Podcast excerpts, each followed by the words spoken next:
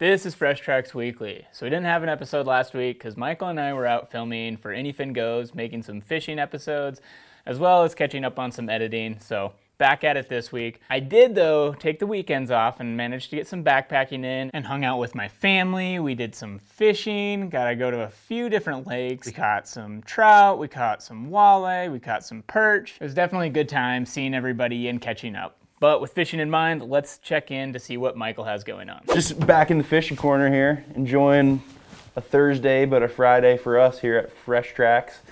Um, day yes, yesterday was 117 days for 2022. We've been getting after it a lot, filming AnyFin Goes. We wrapped up our carp shoot, which literally we shot some carp, and we also caught one on a fly rod. Been trout fishing nonstop one of the highlights I've had over the past couple weeks is I caught a fish on a bird fly, like a little swallow fly. Been getting a lot of fish on dry flies, been getting out almost every single day.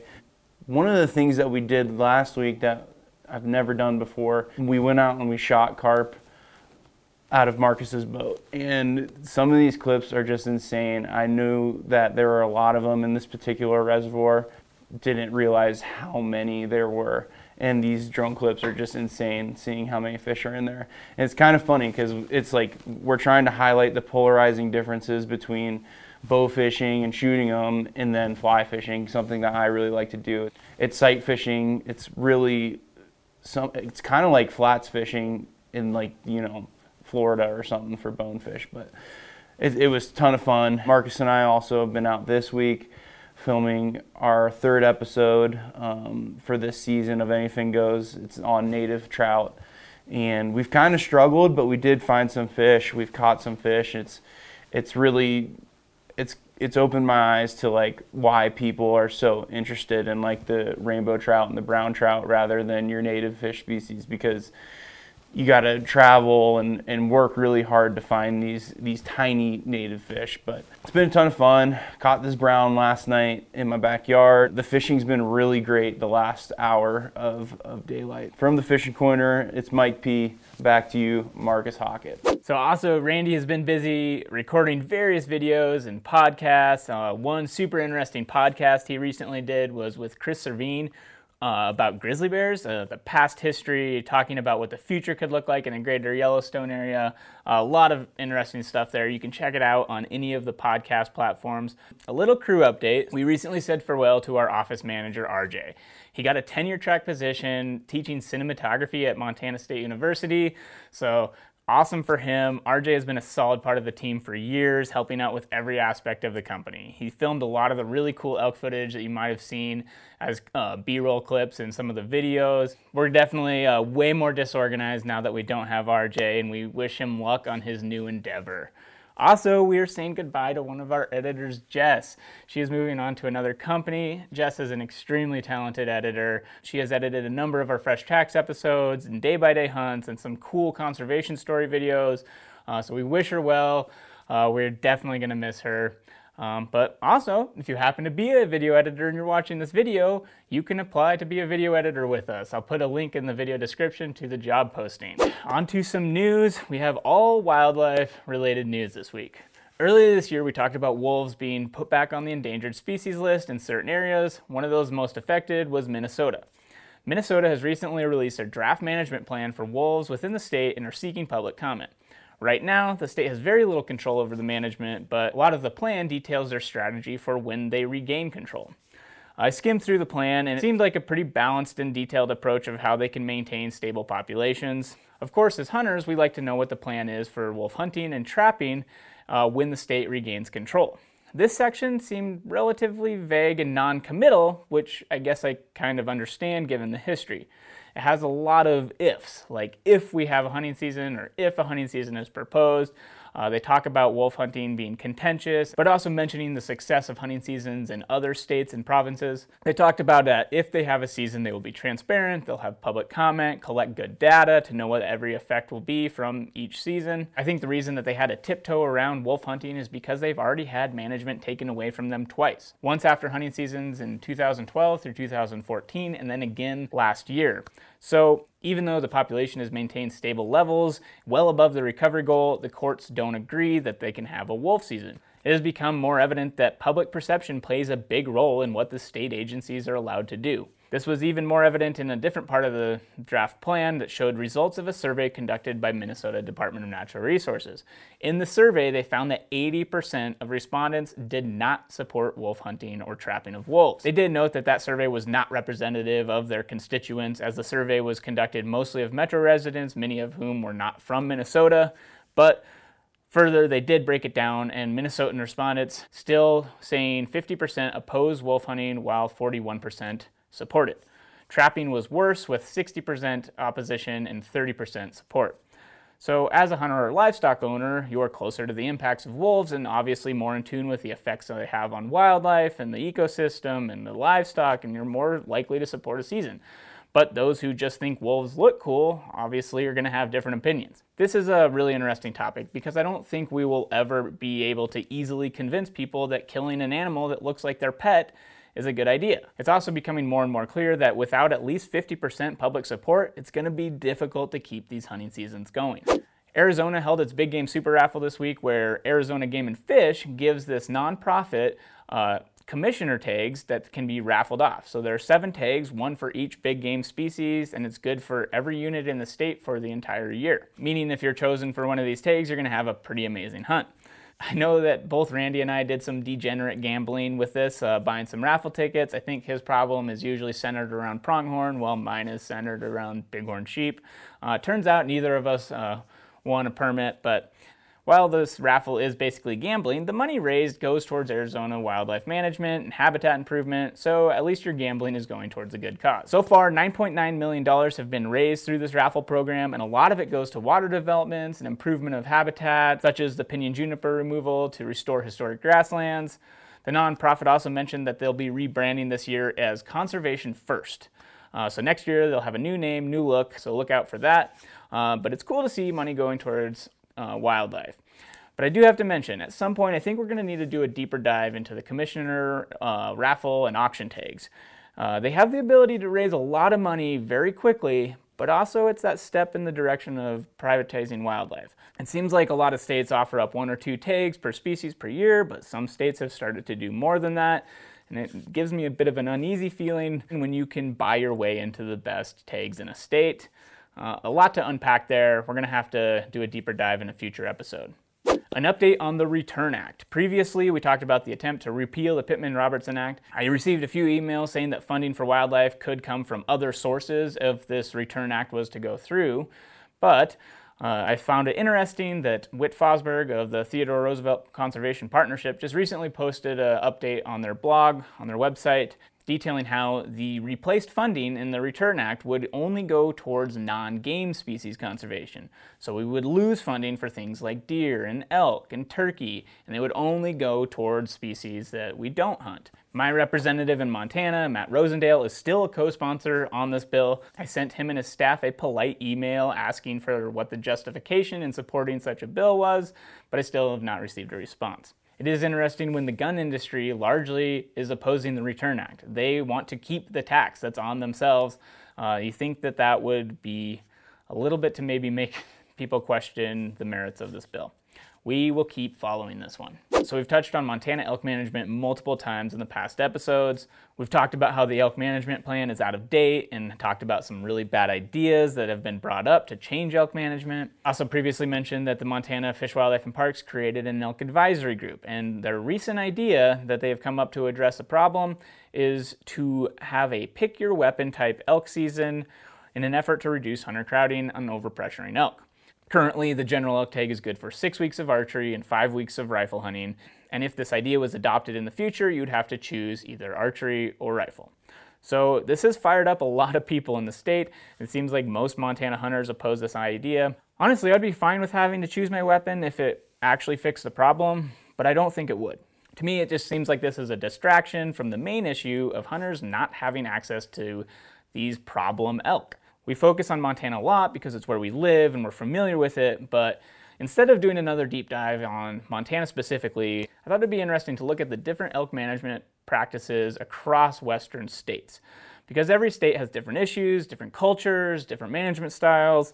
And Randy has a pretty good grasp on this on each state. So he's to give us the Cliff Notes version of the various elk management strategies in each state in this week's deeper dive. With elk management in mind in Montana, I mm-hmm. just wanted to I, I wanted to talk about elk management philosophies and cultures Everywhere. and yeah, kind of the western states, the Yeah. states that we're familiar with, mm-hmm. because it's there's definitely stuff that we probably don't know back east, and I don't know about you, but Washington and Oregon, like I, not Yeah. I don't know a ton about, but kind of the Montana, Idaho, Wyoming, New Mexico, Arizona, Colorado, All those. Idaho. Did I say Idaho? U- probably Utah, Anyway. Nevada. Utah, Nevada, but because I used to have a thought of what I thought I mm-hmm. wanted out of elk management, mm-hmm. going to school for fish and wildlife management, and just growing up hunting elk in Montana. I had this mm-hmm. vision of what I thought was the best idea.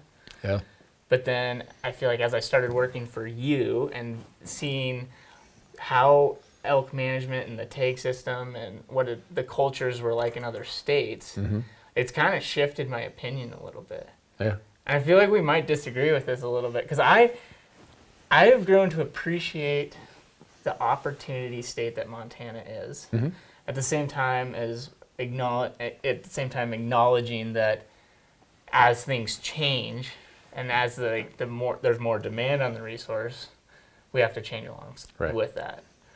But I guess I, I I predict that we will look back now, like the current time, as the good old days. Can in some res- in some respects, and the fact that I like I can see myself. You know, I remember I used to go down and buy my elk tag over the counter, and I'd shoot an elk every year, and that you know, and then this is like, I You- don't, need- I don't think it's gonna be that you, way. you need more of this gray stuff, Marcus, and what comes with the gray stuff is saying just that. Well, back in you Yeah. know whatever. I mean, So- I, I can say that right now. That- Yeah, right, well, yeah, Is it because when I, you know, 30 years ago when I bought my first elk tag in Montana, you had to apply for a cow elk tag. It's Mm-hmm. like, "Whew, boy, I hope I draw my cow elk tag. Well, now you can go down here to a wildlife office right. and buy them over the counter, B tags. Yeah, and I think it's interesting to think about too, because like the elk, well, it'd be interesting. I forget what the total elk numbers are, but the distribution of elk and elk, like the concentrations of elk, has shifted in Montana dramatically. In certain districts, we used to mm-hmm. have a ton, and then through habitat and wolves, Right. knocked them way down, and then. In other areas, central Montana and eastern Montana, it's blown up and elk have done really well. Yeah. Western Montana, some places have gone down, some places have gone up.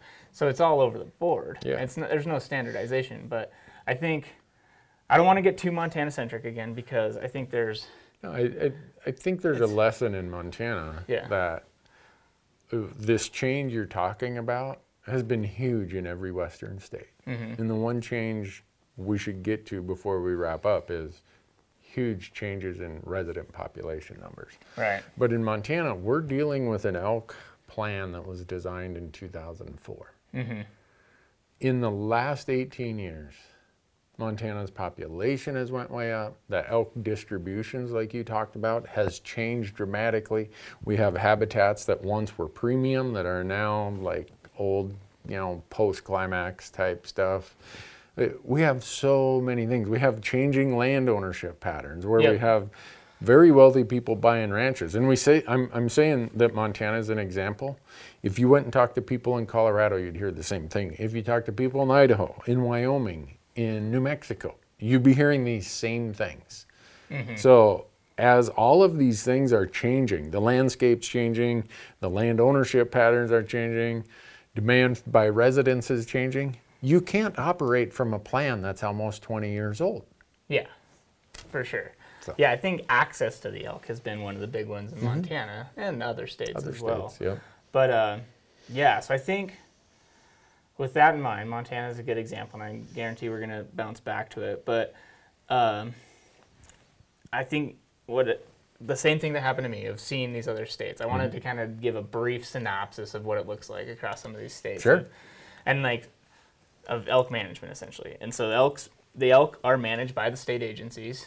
So the state Yep. game and fish departments do the do the management and you know make these plans and whatever. And we like to think that they, or at least I used to like to think that you know it's like oh carrying capacity. You look at the habitat and what it can support, but realistically that's i mean it is it's a factor but it's a very small factor in the grand Right. scheme of things when you take in all the social issues and landowners and farmers and what the hunters want and this like the and i think what people don't understand is i mean these state agencies are listening to all their constituents Right. and hunters are one of the big ones One of them. in Yep. theory sometimes you wonder Yep. but then that so are landowners and Mm-hmm. farmers and ranchers. I mean, so, but the the general public can sway how those elk are managed, Mm-hmm. and by to a large extent. Yeah.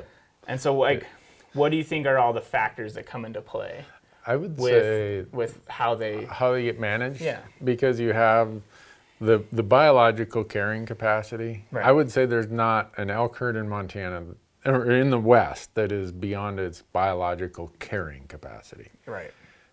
Where the complaints are is where it's beyond some people's social capacity or the constraint on getting a tag is not within someone's Yeah. preference. Well, But- it, it has happened though, where like in the not too distant past, and I don't want to like, Hmm.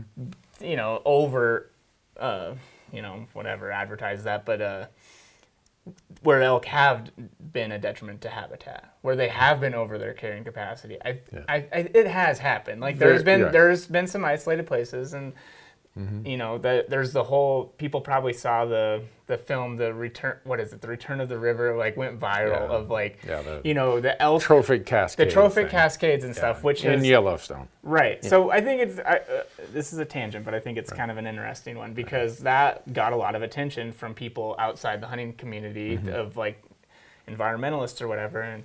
It turns out that it was largely overinflated of the effect of it, Way but over. It's still. I think we can't completely discount the fact that elk can destroy habitat in certain Right. circumstances. They, it can, but I'm saying right they- now, today, if you went and measured the western United States, maybe you could find a handful Right. of herds that are damaging the landscape or the habitat because they are so far in excess of carrying capacity. But it's yeah, like yeah, like you said. Which- it, I just wanted to I just had Yeah. to put it out there because somebody was gonna say it. But yeah, largely it's like Yeah. it's not a thing. It's social social carrying social. capacity. So carrying capacity. our wildlife managers become social scientists to some degree. Mm-hmm. Uh, our politicians think that they are wildlife scientists. And then they also got to be, our wildlife managers have to become people managers because they're having to manage hunters as we lose access to previously accessible places or so much pressure pushes elk to inaccessible places. Now you got to manage the hunters. Yeah, and and the amount of pressure they can uh, put on the elk or you know before it ruins the experience and all that other stuff. So you think about all those things and how does each of those different groups exercise their influence in policy? And this is where i someone i'm sure somebody just like you were worried is going to say wait i'm going to generalize here.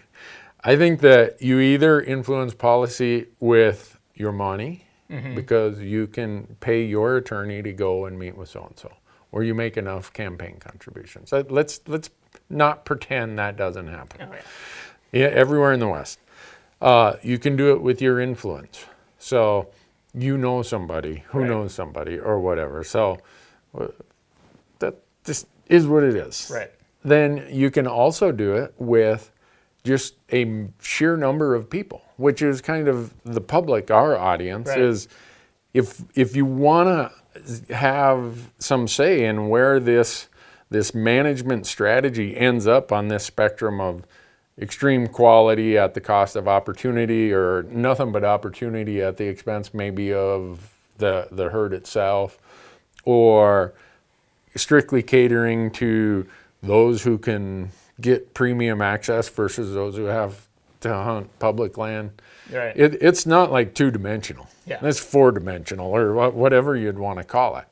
Uh, but really, you're going to either be part of that system with money, with power and influence or with your voice of, of a larger group. Right. Where So- that's where the hunters often tend to make a difference is yeah, numbers showing up and? Right. making a difference. Yeah, But- and if we show up, I, I could point to you in many states where hunters showed up and said, we aren't going to stand for this. right. And they moved the needle to wherever they wanted it to be. The, the other groups hope that hunters just stay at home or stay down at the coffee shop and complain there or complain on mm-hmm. Facebook and don't show up when it really matters. Because then that gives them the latitude to move the, the point of, you know, here's where we're going to end up, move it over to where they want it. Right. Yeah, I think it's I think it's super interesting. But uh, so with all those factors that, Mm-hmm. that can influence management, I feel like two examples I think Uh-oh. of like wanting to see like two states Mm-hmm. where the, the examples are kind of contrasting would be Nevada and Colorado. those are good So, contrasts. I think like can you talk a little bit about what it's like in Nevada, Mm-hmm. like for from the hunter's perspective, because I, I think that's most Right. our audience is listening. And it's like, so what is that? What do you think the management is, or why is the manage, management the way that it is in Nevada? And then what does that mean for the hunter? Right. And I love Nevada. Went to college there. I go back all the time. We've filmed there a lot. Mm-hmm. We haven't filmed either of us elk hunting there though. Why is that? I don't know. Well, it's kind of to your question about what that means for hunters. Yeah. Nevada is the most arid state in the nation, so the habitat is the the super high quality habitat only exists in certain places. Mm-hmm. And where there is other high quality habitat where there's a lot of water, those are the places that have been agriculture forever. So they have to really balance this. They don't have a lot of opportunity because they just don't have tons of elk. Right. And when they do have problems, they got to act quickly. So, what that means for hunters is it's really hard to draw a tag. And there's these, if you draw, there's these waiting periods.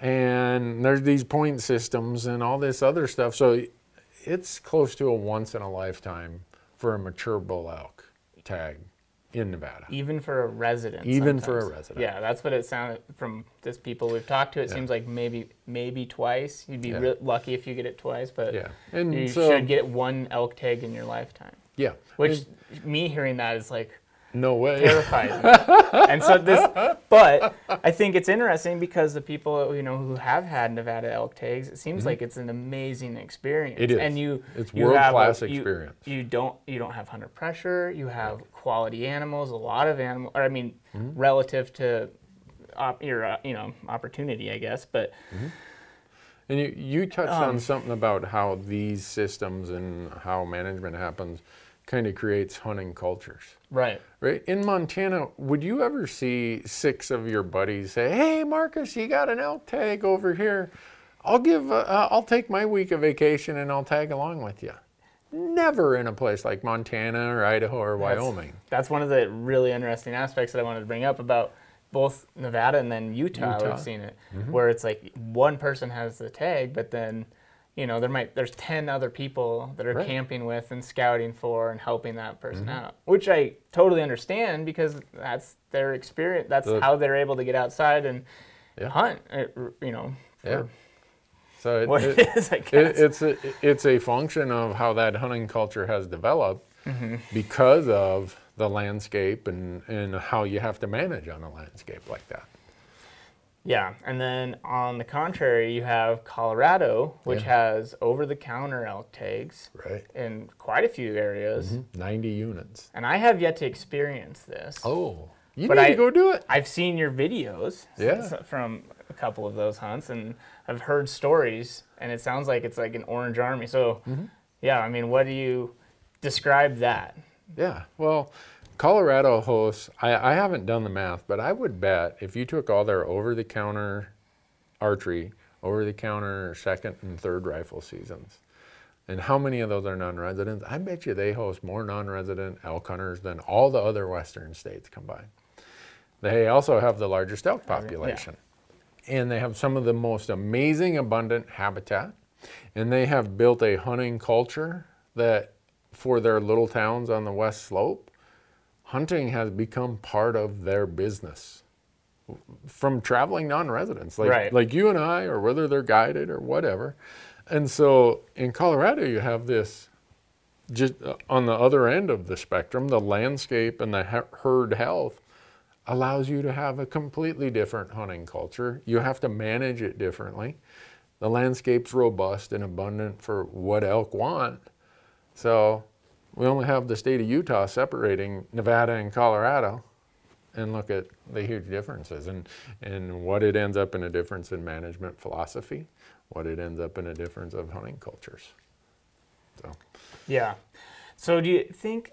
I mean, obviously the elk herd size and the habitat are two drastically different Yep. things in those two states. So that's like the number one thing that would dictate those. But what I'm curious is, do you think that when you have those restricted seasons, does that like in Nevada? Mm-hmm.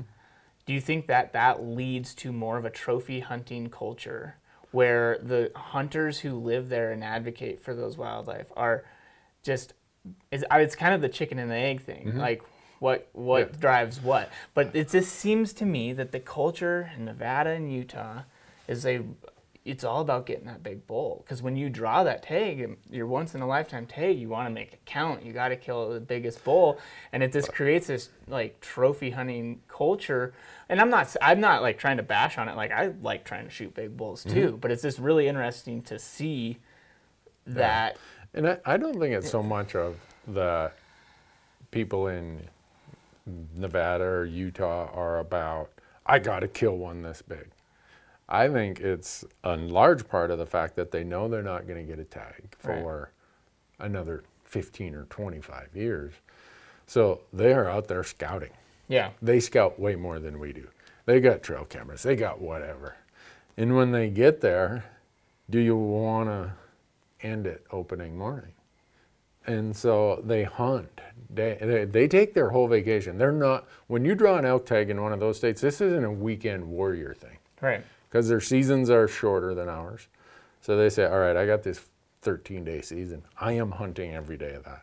And it's going to take something super exceptional for me to end my elk hunt opening morning. right And so it's a combination of all those things i i, that I, to- think contribute to what you're observing. Yeah, and I totally get that. But do you think it leads them to advocating for even more restrictive seasons? Because in my mind, there mm-hmm. probably is some room Mm-hmm. in some of those districts to allow for more opportunity. Right. But you, yeah, you might not have 370 bulls. You might Right. have a, a bunch of four-year-old bulls running around, mm-hmm. and uh, you ha- could have more hunters on the landscape shooting four-year-old bulls. And Right. It's probably fine for the elk herd. The elk herd's probably mm-hmm. still going to be healthy. Right. But do you think that those hunters have it just like perpetuates that want to shoot that 370 bull where they're self-restricting? Yeah, I, I don't know. I do know that those two states manage on different criteria than we do. Yeah. Utah, their limited entry elk hunts have expected age class of harvest. So they age these elk. Mm-hmm. And in some units, they expect them to be seven and a half average, seven and a half years or older. Which in coming from Montana to Colorado in a general, like, or? Wyoming, That- yeah. Idaho, Colorado, all those states that kind of have that general opportunity. So their state is managing for that. Mm-hmm. Is that because the state says this is what we got to do to manage on this landscape, or is it hunter pressure, like you're saying, where no, we want we'll we'll give up opportunity for older bulls. Nevada, if you look at the data they track, 50 inch or longer main beams, six points per side. Those are criteria that go into their management. Well, if you're going to have six points per side and you're trying to have some percentage of 50, 50 inch or longer main beams, that's going to result in a way different management strategy than we have, or mm-hmm. Wyoming has, or Idaho, or Colorado. And I don't know if that's a requirement or just how they have to do it. It, I mean, they're smarter than I am, so I'm not here to question how mm-hmm. they came up with their tracking and measurement criteria. But is that what's driving the availability of what's there and what they're trying to manage for? Or are the hunters driving that? I Yeah. don't know. Well, that's another interesting aspect to this is like the hunter satisfaction of Mm-hmm. like whether it is like to some hunters, satisfaction is killing the giant bull. Some hunters, it might be seeing a lot of elk Right. and having an opportunity to add an elk, Yep. regardless of what it is. Yeah. And so I it just like I'm curious, like in your opinion, what do you think some of the best, like the highest hunter satisfaction states are? And then, but at the same time, I think like you, we mentioned, Nevada is probably very high satisfaction for when you get the tag, but you're only going to get Right. it once in a And so is Utah. Utah is also. And if you look at uh, New Mexico, they publish for every year, for every hunt code, a hunter satisfaction rating on a one to five scale. So you can go look at all of them. And the, the season dates have something to do with it. There's some units in New Mexico where they give away a lot of tags, so it's a more crowded hunt, and those always have lower satisfaction rates. Then they have some where it's like, yeah, we could give away more tags, but we're only giving away 30. Those ones always have high satisfaction. So you look at that and you realize how many, like you started down that trail, how many different things go into hunter satisfaction. Filling a tag, shooting a big one, seeing lots of elk, having the place kind of to yourself. yeah. It, so, I, I, I, for me anyhow, I have my own ideas of what makes my quality hunt, or my hunt a quality hunt, but I have no expectation that everybody else is going to see it through the same lens I do. Right. And yeah, all everyone those is going to have different weigh into. And, okay, so before we wrap this up, I want to Yep. get because I feel like you have really good insight on this. You've hunted pretty much all these states. You've seen it. So I want the quick one hitter, like from each state. Like, Yeah. give me like the short synopsis of a little bit about how you view that as an opportunity versus trophy. Maybe, and if you want to toss in like kind of the general, I think another thing that we've didn't we've just briefly touched on is land ownership. Yeah. Because that acts basically the access to the elk. Yeah. Um, so let's run through these states and give me like your quick one-liners of each. So All Mon- right. Montana, what's right, your we'll one? start at the north. Yeah, well, Mon- let's, let's work down. Montana, opportunity state. Okay. hunt elk like crazy. Something for everybody, but dealing with huge population increases, dealing with inaccessible elk, Montana in the front windshield has a lot of challenges ahead of it. Idaho. Idaho, another opportunity state, has the benefit of being two thirds public land, and the one third that is private is not elk habitat. Or in Montana, one third public, two thirds private, and a lot of the private is elk habitat. So, completely different change of, of landscape and how elk use that and how hunters use that. Idaho has a really good gig going.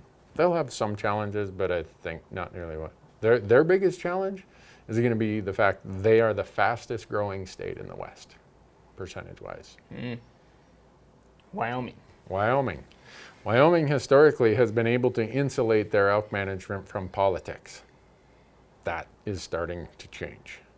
And that, when you start having elected officials think they got wildlife science degrees, you got some problems. But Wyoming has, for all, if you want to put Wyoming more over to an opportunity state like Montana and Idaho and Colorado, they have the highest success rates of all of those four states Montana, Idaho, Wyoming, Colorado. Wyoming is off the charts compared to the others in success rates. Hmm. So Wyoming is doing something right. So I think Wyoming is a little bit of an example for people to look to of what are they doing? Because they do have this dynamic where in the east part of the state it's mostly private, gets to a mix in the central part of the state and it's mostly pu- public to the west. They have the challenges Montana and Colorado have. They just have worked harder at it.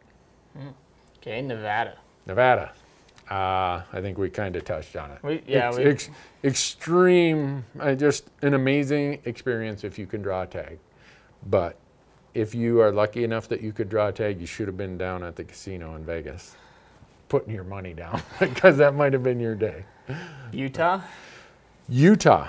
Um, they do have some spike hunts, some over-the-counter hunts, some archery, you know, spike archery hunts and stuff like that.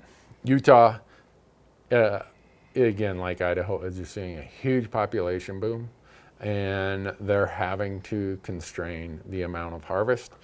First thought for me that comes to mind is Utah. Once you get, you're going to get your one tag in a lifetime as the average person, so you better make the most of it. Colorado. Colorado, I think we said that. Yeah. Super high opportunity state. Uh, again, even though their percentage of, of population increase residents is not what Idaho is percentage wise, they're a larger population state, so total numbers is still increasing rapidly.